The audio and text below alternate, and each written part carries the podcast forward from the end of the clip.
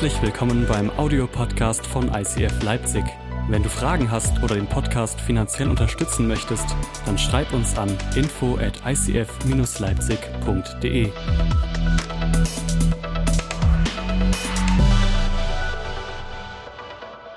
Ähm, ein Thema, was mich und uns immer wieder bewegt, ist das Thema, dass mit Gott alles möglich ist. Und ich möchte einsteigen mit einer Geschichte, ähm, wo es erstmal ganz ehrlich gesagt ganz anders aussieht und ganz anders aussah. Und das war die Geschichte, wie Joy nach Deutschland kam. Wir haben 2014 ähm, war Joy noch in Kenia, die ist da geboren, aufgewachsen, wir waren verlobt. Ich war 2014 nochmal dort, um sie zu besuchen und dann haben wir entschieden, wir gehen jetzt konkret Schritte, um zu heiraten.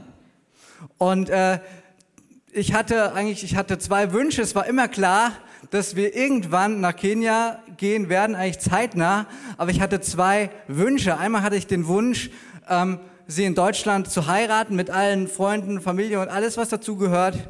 Und dann hatte ich den Wunsch, dass wir einmal in Deutschland zusammen Weihnachten feiern. Damit sie einmal sieht, wie das ist.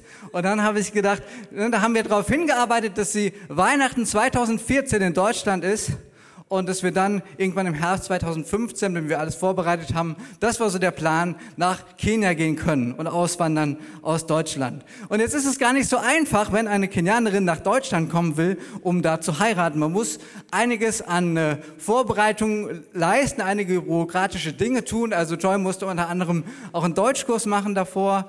Also ihr könnt sie nachher auch gerne auf Deutsch ansprechen äh, kriegt sie hin.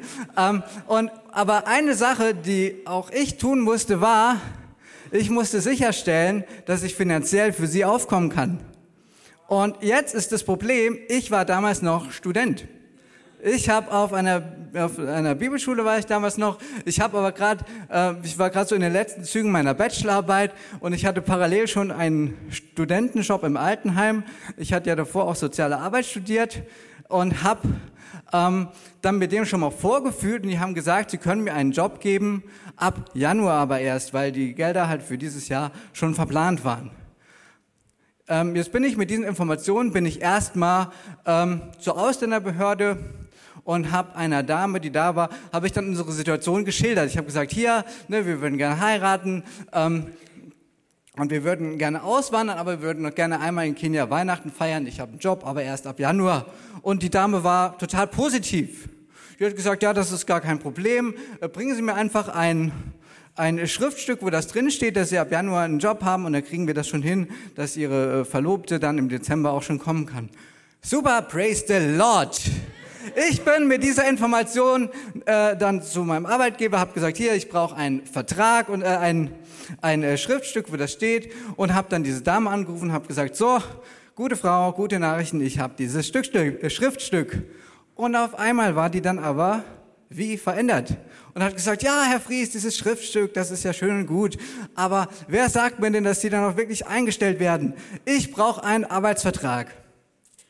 Gut, ich also wieder zu meinem Arbeitgeber, habe gesagt, hallo, ich brauche jetzt einen Arbeitsvertrag. Haben die gesagt, ja, ist kein Problem, wir geben dir auch einen Arbeitsvertrag. Ich also wieder die Dame angerufen, gute Frau, gute Neuigkeiten, ich habe den Arbeitsvertrag. Und dann sagt sie, ja, das ist ja super mit dem Arbeitsvertrag, aber ich brauche, dass der Arbeitsvertrag unbefristet ist, weil wer sagt mir denn, dass Sie nicht nach zwei Wochen wieder entlassen werden? Und bin ich wieder zu meinem Arbeitgeber.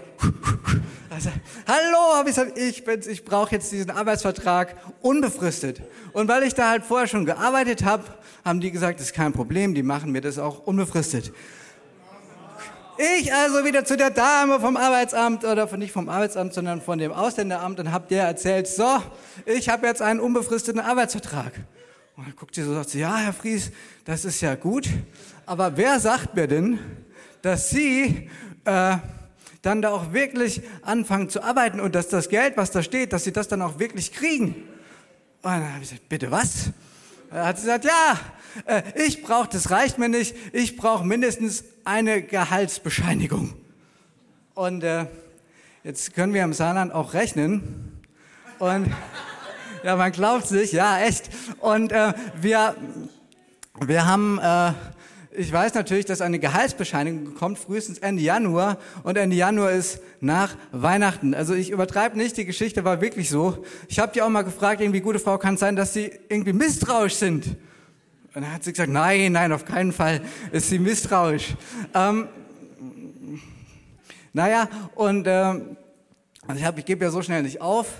Mein direkter Vorgesetzter hat dann nochmal angerufen und hat gesagt, hallo, ich wollte nur sagen, wir wollen den Marco Fries, wir wollen den wirklich einstellen, wir wollen ihm wirklich das bezahlen, äh, was wir gesagt haben. Es war nichts zu machen. Also bin ich nochmal hin. Ich gesagt, kann man da nicht irgendwas machen vielleicht? Und dann sagt sie, nee. Und übrigens, eine Gehaltsbescheinigung reicht mir nicht, ich brauche eigentlich drei.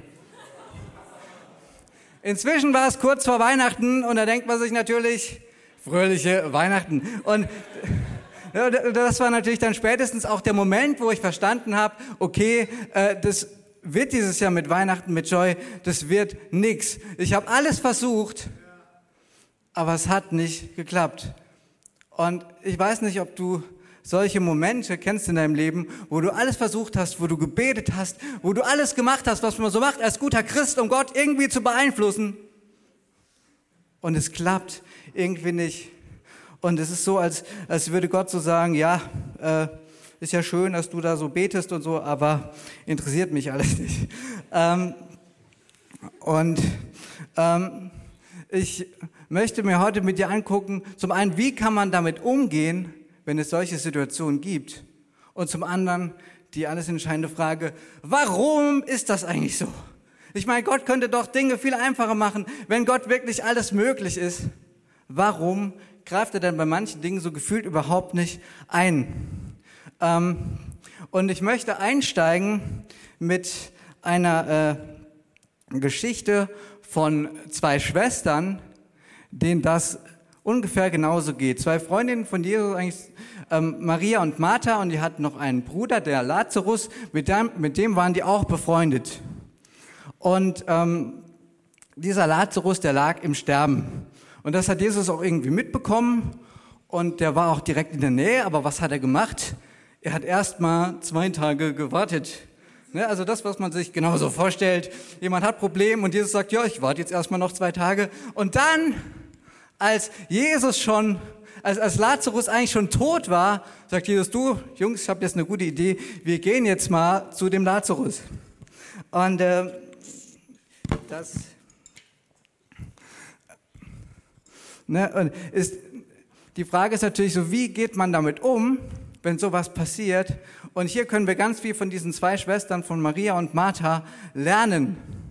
Äh, in diesem Fall vor allem jetzt von Martha zuerst mal, ähm, weil die macht etwas ganz Entscheidendes. Obwohl Lazarus schon tot ist und obwohl eigentlich, ich sag's mal, die Kuh ist schon ins Eis eingekracht, da ist nichts mehr vom Eis zu kriegen, Ne, man, kann die, man kann die Kuh nicht mehr vom Eis kriegen, die ist schon drin. Und trotzdem läuft Martha noch zu Jesus und wir lesen in Johannes 11 ab Vers 22, als Martha nun hörte, dass Jesus komme, lief sie ihm entgegen. Maria aber, also die Schwester, blieb im Haus sitzen. Da sprach Martha zu Jesus, Herr, wenn du hier gewesen wärst, mein Bruder wäre nicht gestorben. Doch auch jetzt weiß ich, was immer du von Gott erbitten wirst, das wird Gott dir geben. Ähm, und das klingt ja erstmal total logisch. Ne? Wenn es schlecht geht, irgendwie rennt man zu Jesus. Aber in diesem Fall ist es ja so, äh, es war ja gar keine Herausforderung mehr da. Also wenn ich eine Herausforderung habe, dann gehe ich zu Jesus. Aber was macht man denn, wenn eigentlich die Herausforderung also es ist nichts mehr zu machen. Wie gesagt, die Kuh ist eigentlich schon im Eis drin. Und dann sage ich doch nicht, jo, jetzt renne ich mal zu Jesus. Also äh, ich, ich weiß nicht, man kann das natürlich machen. Ne, Jesus ist immer die richtige Antwort. Irgendwie, das lernt man in der, in der Kinderbibelstunde. Ich habe sowas nie, ich habe sowas nie besucht, leider. Äh, aber Jesus ist immer die gute Antwort. Aber äh, also macht macht man das wirklich? Wenn alles zu spät ist, noch zu Jesus zu rennen, ganz ehrlich, also ich weiß nicht, was du dann machen würdest. Ich hatte einen anderen Plan. Und ich kann euch mal erzählen, wie dieser Plan war. Dieser Plan war, also ich war damals ja noch in einer Bibelschule und wir hatten dieses, dieses Ding, wir durften nicht alleine auf unserem Zimmer Alkohol trinken. Wir durften Alkohol trinken, aber nicht, aber nicht auf unserem Zimmer. Und wir mussten das in Gruppen machen oder in einem Gruppenraum. Okay? Und, und mein, ja, das war wirklich so. Und mein, mein Plan damals war, ich kaufe mir eine Kiste Bier. Ich setze mich damit in den Gruppenraum, in den Speisesaal, so dass jeder das sehen kann. Und ich werde diese Kiste Bier leer trinken. Flasche für Flasche für Flasche, bis sie dann folgendermaßen aussieht.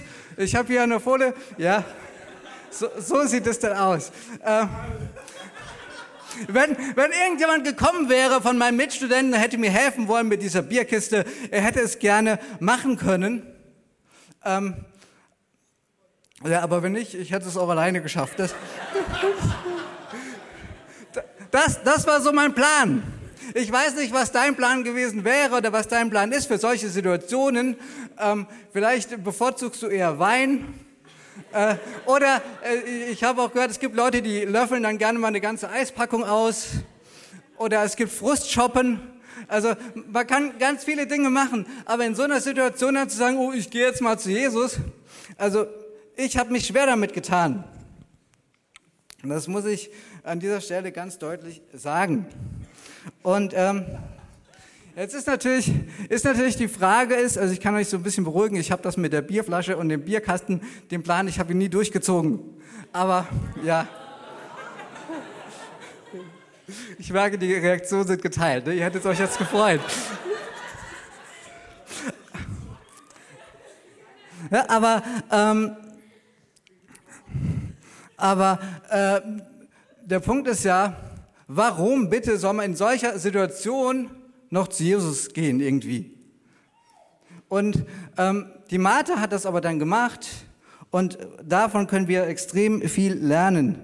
Wenn wir dann nämlich weiterlesen, äh, Jesus spricht zu ihr, dein Bruder wird auferstehen. Martha spricht zu ihm, ich weiß, dass er auferstehen wird bei der Auferstehung am letzten Tag. Jesus spricht zu ihr, ich bin die Auferstehung und das Leben. Wer an mich glaubt, wird leben, auch wenn er stirbt. Und jeder, der lebt und an mich glaubt, wird in Ewigkeit nicht sterben.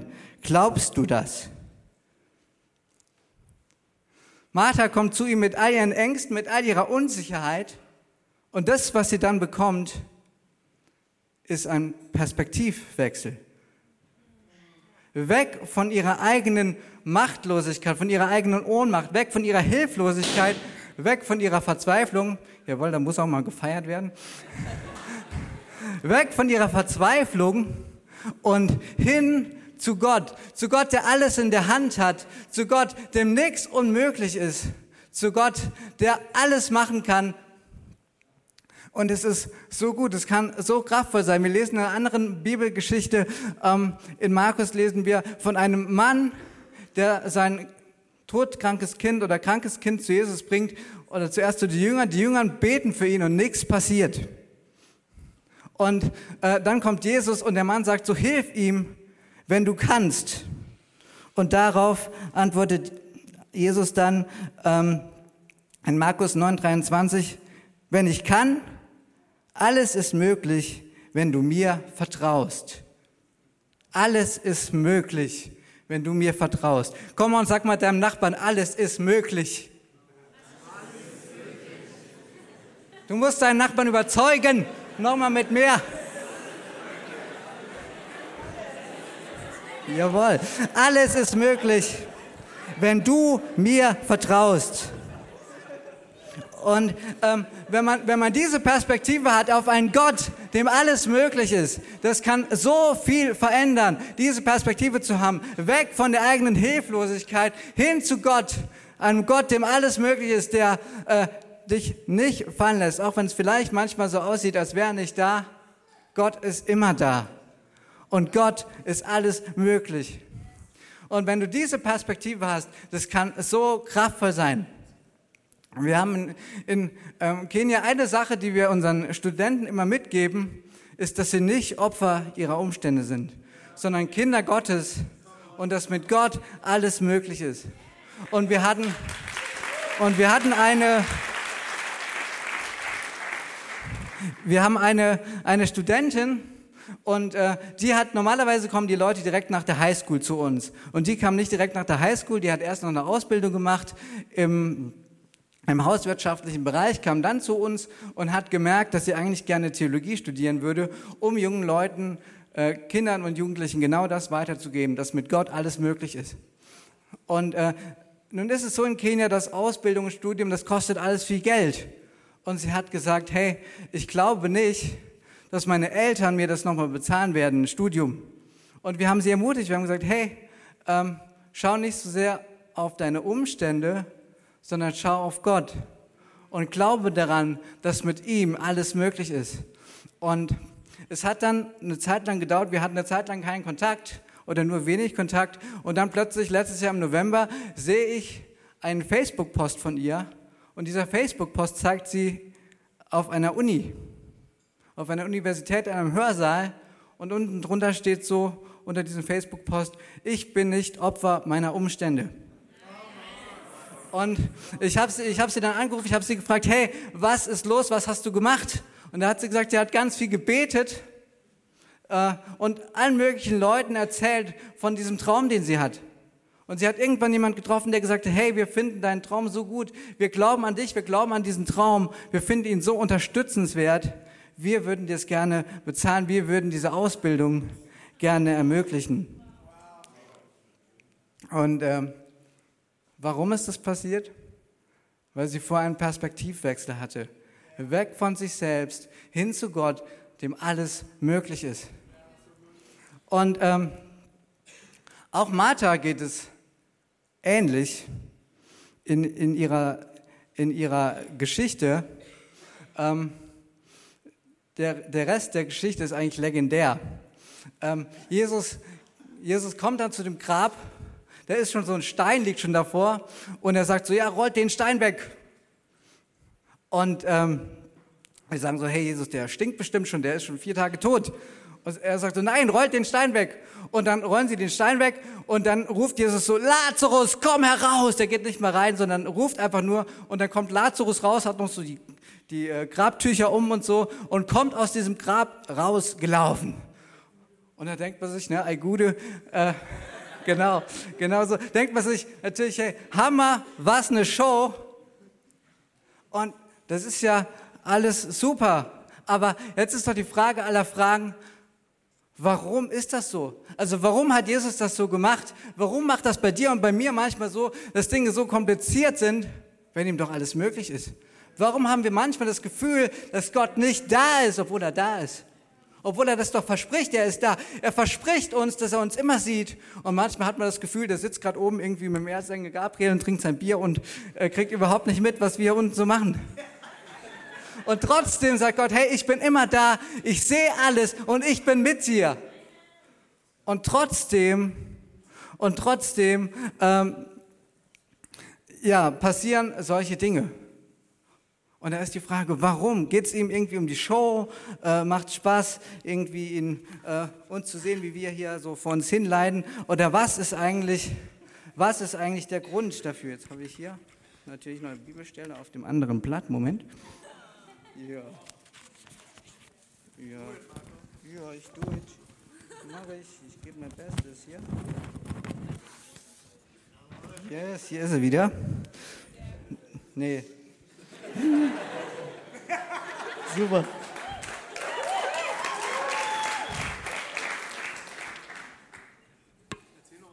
Na, nee, ich kann nicht mehr. Aber wir haben, wir haben ja die Bibelstelle auf jeden Fall. Äh, nein, es muss doch eine davor geben eigentlich. Gibt es noch eine davor? Was ist die davor? Ja, genau das. Come on. Da haben wir sie doch.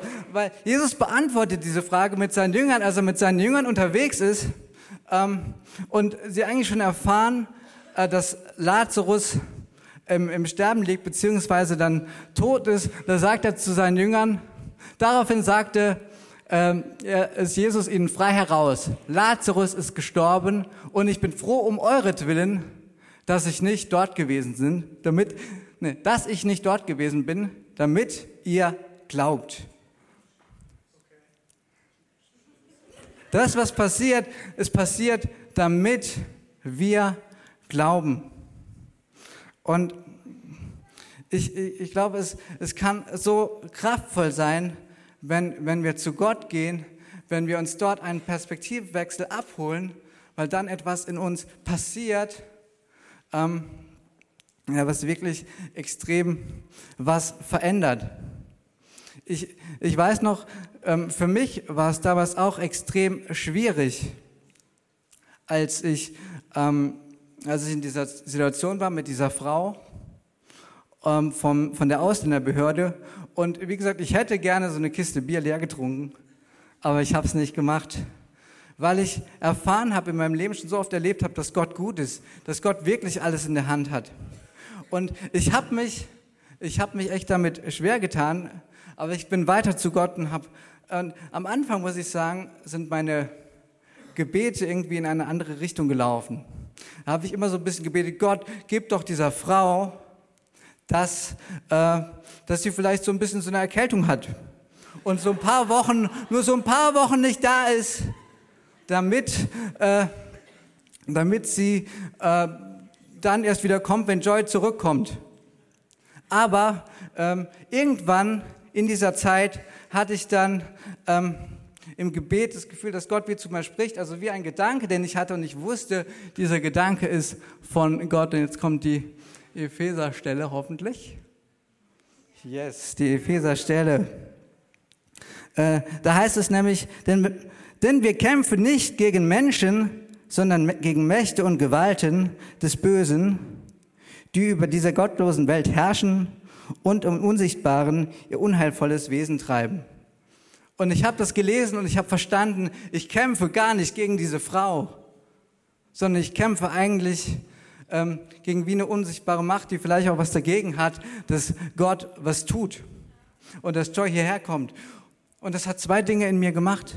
Es hat zum einen hat es mein Gebetsleben um 100 Prozent verändert. Ich habe plötzlich nicht mehr gegen diese Frau gebetet, sondern ich bin jeden Tag auf die Knie und ich habe diese Frau gesegnet. Ich habe gesagt, Jesus, bitte, du siehst diese Frau, du siehst, wo das Problem ist, du kennst sie und ich segne sie. Ich bete, dass du ihr Kraft gibst, ich bete, dass du ihr Mut gibst, wo immer das Problem ist. Du siehst es. Bitte verändere ihr Herz. Und ähm, das wiederum hat mit mir gemacht, dass ich, ähm, dass ich einen ganz tiefen Frieden in mir hatte, weil ich plötzlich wusste, dass ähm, ja, nicht ich gegen diese Frau kämpfen muss, sondern dass Gott kämpft. Dass Gott für mich kämpft. Und wenn du heute herausgefordert bist, dann will ich dir sagen, Gott kämpft für dich. Gott kämpft für dich. Der, der alles in seiner Hand hat, der will für dich kämpfen. Und ich hatte plötzlich einen ganz tiefen Frieden in meinem Herzen. Ich konnte Weihnachten feiern. Joy war nicht da, aber ich hatte einen Frieden, weil ich wusste, dass ähm, Gott alles in der Hand hat und dass Gott dafür durchkommen wird. Und das hat mir in dem Moment einen tiefen, tiefen Frieden gegeben. Und ähm, trotzdem ähm, bleibt da immer noch die Frage, warum ist das eigentlich so? warum macht Gott manchmal Dinge so schwierig? Und äh, wir haben eben schon gesagt, es ist, damit wir glauben können. Damit du und ich, damit wir glauben. Und ähm, in, Paulus sagt in, in seinem Brief an die Römer, ähm, wenn ich die Bibelstelle finde, hier. Wir danken Gott auch für die Leiden, die wir wegen unseres Glaubens auf uns nehmen müssen denn Neid macht geduldig. Geduld aber vertieft und festigt unseren Glauben und das wiederum stärkt unsere Hoffnung. Diese Hoffnung aber geht nicht ins Leere. Diese Hoffnung geht nicht ins Leere. Denn uns ist der Heilige Geist geschenkt und durch ihn hat Gott unsere Herzen mit seiner Liebe erfüllt. Und Paulus hat immer die die Art, die drückt manchmal Dinge so ein bisschen schwierig aus und so ein bisschen kompliziert. Aber was er eigentlich damit sagen will, ist, dass Herausforderungen immer auch Wachstum bringt. Herausforderung bringt immer auch Wachstum. Und ich muss sagen, das habe ich bei mir extrem gemerkt. Wenn ich jetzt im Rückspiegel kann ich das sagen. Damals war es nicht so, dass ich das direkt erkannt habe. Aber wenn ich jetzt zurückschaue, kann ich sagen, dass eigentlich drei Dinge sind in mir passiert. Ähm, zum einen hatte ich eine ganz enge Beziehung zu Gott. Ich bin damals, ich war damals noch Student und ich bin freiwillig jeden Morgen eine halbe Stunde früher aufgestanden, um mehr Zeit mit Gott zu haben. Freiwillig, als Student. Okay? Ich habe ich hab gefastet, ich habe in jeder freien Minute gefühlt, habe ich gebetet. Und meine Beziehung zu Gott war so eng wie, ja, noch niemals zuvor und wahrscheinlich auch nur ganz selten danach. Das nächste, was es macht, ich habe so viele Wunder erlebt wie noch nie in meinem Leben. Ähm, ich kann die jetzt natürlich gar nicht alle erzählen, aber ich will eine kleine Geschichte will ich erzählen. Und zwar musste damals mein, mein, damit ich den Arbeitsvertrag bekomme, mussten mein direkter Vorgesetzter und der Einrichtungsleiter, die mussten zusammen reden. Einfach noch einmal kurz. Und dann habe ich ähm, war es so, dass mein direkter Vorgesetzter, der war Montag und Dienstag auf der Uni, irgendwie hat noch sein Master gemacht und Mittwoch ist der Einrichtungsleiter dann nach Italien geflogen, dienstlich. Und ich wusste nicht, was ich machen sollte, weil ich wusste, ich brauche das jetzt schnell, diesen Arbeitsvertrag. Und äh, was habe ich dann gemacht? Ich habe einfach Montag und Dienstag gefastet. Hast gesagt, hey Gott, ich brauche irgendwie einen Durchbruch, ich brauche eine Veränderung. Und ich habe Montag und Dienstag gefastet, ich bin Mittwoch auf die Arbeit. Und wer läuft mir als erstes über den Weg? Der Einrichtungsleiter. Sein Flug nach Italien hatte sich irgendwie verschoben auf Januar. Es wusste niemand warum, aber es war so, ich hatte eine Idee, woran es lag. Und ich habe damals meinen, meinen Studenten auf der Bibelschule, meinen Kommilitonen, habe ich immer gesagt, so hey, ich brauche noch fünf Wunder, bis Joy kommt. Jetzt sind es noch vier. Noch drei Wunder, bis sie wiederkommt. Oh, jetzt sind es wieder vier. Und wisst ihr, ich hatte, ich hatte eine Kommilitonin, wenn die mich gesehen hat, dann hat sie nicht mehr gefragt, so, hey Marco, und wie geht's? Sondern sie hat mich gefragt, hey Marco, und was machen die Wunder? Und come on, ist das, der, ist das nicht das, wovon wir als Christen eigentlich träumen? Ist das nicht das, warum wir eigentlich Christen sind? Weil wir Wunder erleben wollen? Und ist das nicht kraftvoll, dass du begrüßt wirst mit den Worten, hey, was machen eigentlich die Wunder? Und wo habe ich diese ganzen Wunder erlebt? Hier, in der Herausforderung. Das dritte, was ich erlebt habe, ist ein gewachsenes, extrem gewachsenes Vertrauen zu Gott.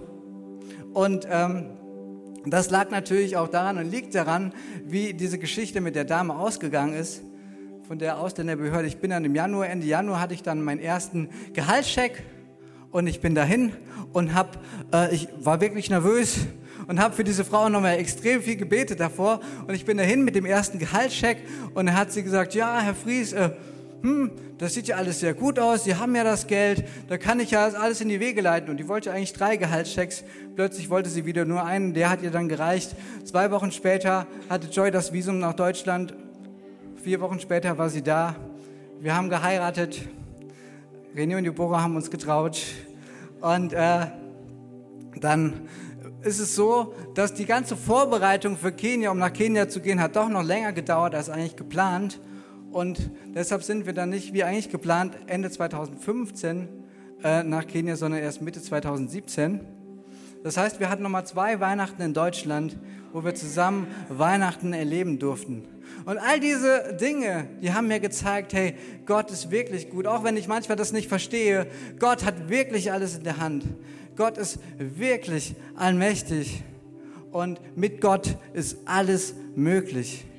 Und heute, heute kann ich sagen, wenn ich das damals, wenn ich das damals nicht erlebt hätte, dann wäre ich heute nicht da, wo ich bin. Wir waren, als wir drei Wochen in Kenia waren, hat meine Frau einen Schlaganfall gekriegt. Nach drei Wochen. Und ähm, es hat sich relativ schnell herausgestellt, ähm, dass sie zwar keine Beeinträchtigung davon trägt durch die ganze Sache, aber dass sie, ähm, also das Gehirn muss sich ja dann komplett neu organisieren. Und das ist sehr kraftzehrend. Und es war so, dass Joy nicht mal mehr die Kraft hatte, um einen Eimer mit zwei Liter Wasser zu tragen. Und äh, wenn sie dann ab und zu gekocht hat, musste sie davor und danach war sie nur im Bett, weil sie so fertig war. Und das war natürlich eine Zeit, wo wir gemerkt haben, hey, wir kommen irgendwie schon extrem an unsere Grenzen. Und warum ist das nicht in Deutschland passiert, wo man auch viel mehr Möglichkeiten gehabt hätte? Aber wir haben gesagt, nee, wir möchten hier bleiben. Wir wissen, Gott hat uns hier hingestellt. Wir glauben, dass mit Gott alles möglich ist. Und äh, heute hat Joy, ist Joy wieder komplett die alte. Sie hat wieder ihre Kraft zurückbekommen. Sie kann wieder alles machen, was sie davor gemacht hat. Und äh, es ist eigentlich so, als hätte es diesen Schlaganfall nie gegeben. Ähm, und ich glaube, ohne diese Vorgeschichte hätten wir das damals nicht geschafft, dran zu bleiben, weil wir wussten und weil wir erlebt haben, dass Gott gut ist. Eine letzte Geschichte. Wir haben, wie ihr äh, wisst und wie schon angeklungen ist, wir haben jetzt dieses Grundstück gekauft, ähm, um da nach und nach Dinge drauf zu bauen. Und es kostet 53.000 Euro. Und das ist für uns als Verein unglaublich viel Geld. Und ähm, ähm, als ich so diesen Vertrag unterschrieben habe und ich habe das dann so Leuten erzählt und ich weiß noch, ich habe dann mit meinem Vater irgendwie da gesessen und der hat gesagt, boah Marco, also wie ist das? Hast du nicht irgendwie Angst, dass das was passiert, wenn das Geld nicht zusammenkommt? Und ich habe so gemerkt, nein, ich habe keine Angst, weil ich weiß, dass mit Gott alles möglich ist. Und natürlich, natürlich bin ich gerade am Anfang, bin ich ab und zu wach geworden. Nachts habe ich gefragt, ob ich verrückt bin, äh, sowas zu machen. Aber im, im Grunde muss ich sagen, ich war immer und bin immer ganz ruhig, weil ich weiß, dass mit Gott alles möglich ist. Und ähm, auch das, was wir dann noch weiter tun möchten, das ist natürlich eine Herausforderung. Und es gibt immer wieder Leute, die auch sagen, bist du dir sicher, dass das funktioniert und dass ihr dafür die Richtigen seid und so. Und ganz ehrlich, wenn ich auf mich schaue und auf uns, ähm, dann weiß ich, wir sind nicht perfekt. Aber wenn ich auf Gott schaue, wenn ich auf Gott schaue, dann weiß ich, mit Gott ist alles möglich. Und das glaube ich und deshalb tue ich das, was ich tue. Deshalb tun wir ähm, das, was wir tun, weil wir an einen Gott glauben, dem alles möglich ist. Und das wollen wir allen Menschen dort weitergeben. Mit Gott ist alles möglich. Und ich weiß nicht, wie es dir heute Morgen geht. Ich weiß nicht, wo du stehst. Vielleicht bist du gerade mitten in einer Herausforderung und du fragst dich, wo ist Gott eigentlich? Und ich will dich einladen, heute eine Entscheidung zu treffen und zu sagen, hey, auch wenn ich dich gerade nicht sehe, ich bleib dran. Ich lade dich ein, heute diesen Perspektivwechsel zu machen, weg von dir selbst, weg von deinen Herausforderungen und hin zu Gott. Hin zu Gott, dem alles möglich ist, hin zu Gott, dem alles, der alles in der Hand hat und der dich nicht alleine lässt. Vielleicht sitzt du heute aber auch hier und merkst so, du hast gerade gar keine Herausforderung. Halleluja. Aber ich möchte dir sagen, wenn du mit Gott unterwegs bist, dann wird die nächste Herausforderung kommen. Sie wird kommen. Warum? Weil Gott immer wieder möchte und sich wünscht für uns, dass wir wachsen. Und ich möchte dich einladen, heute diese Entscheidung zu treffen. Ich nehme diese Herausforderung, wann auch immer sie kommt, wie auch immer sie kommt. Ich nehme sie an und ich werde dranbleiben. Ich werde weiter Schritte gehen, weil ich glaube, dass mit Gott alles möglich ist, weil ich glaube, dass Gott einen guten Plan hat für mich, für mein Leben und wenn da Herausforderungen drin sind, dann nur, weil er mein Bestes will. Triff heute diese Entscheidung, geh nicht hier weg, bevor du nicht diese Entscheidung getroffen hast, an Gott dran zu bleiben und mit ihm diesen Weg weiterzugehen, egal wie schwierig es manchmal ist. Weil nur dann wirst du auch das sehen, was Gott für dich hat.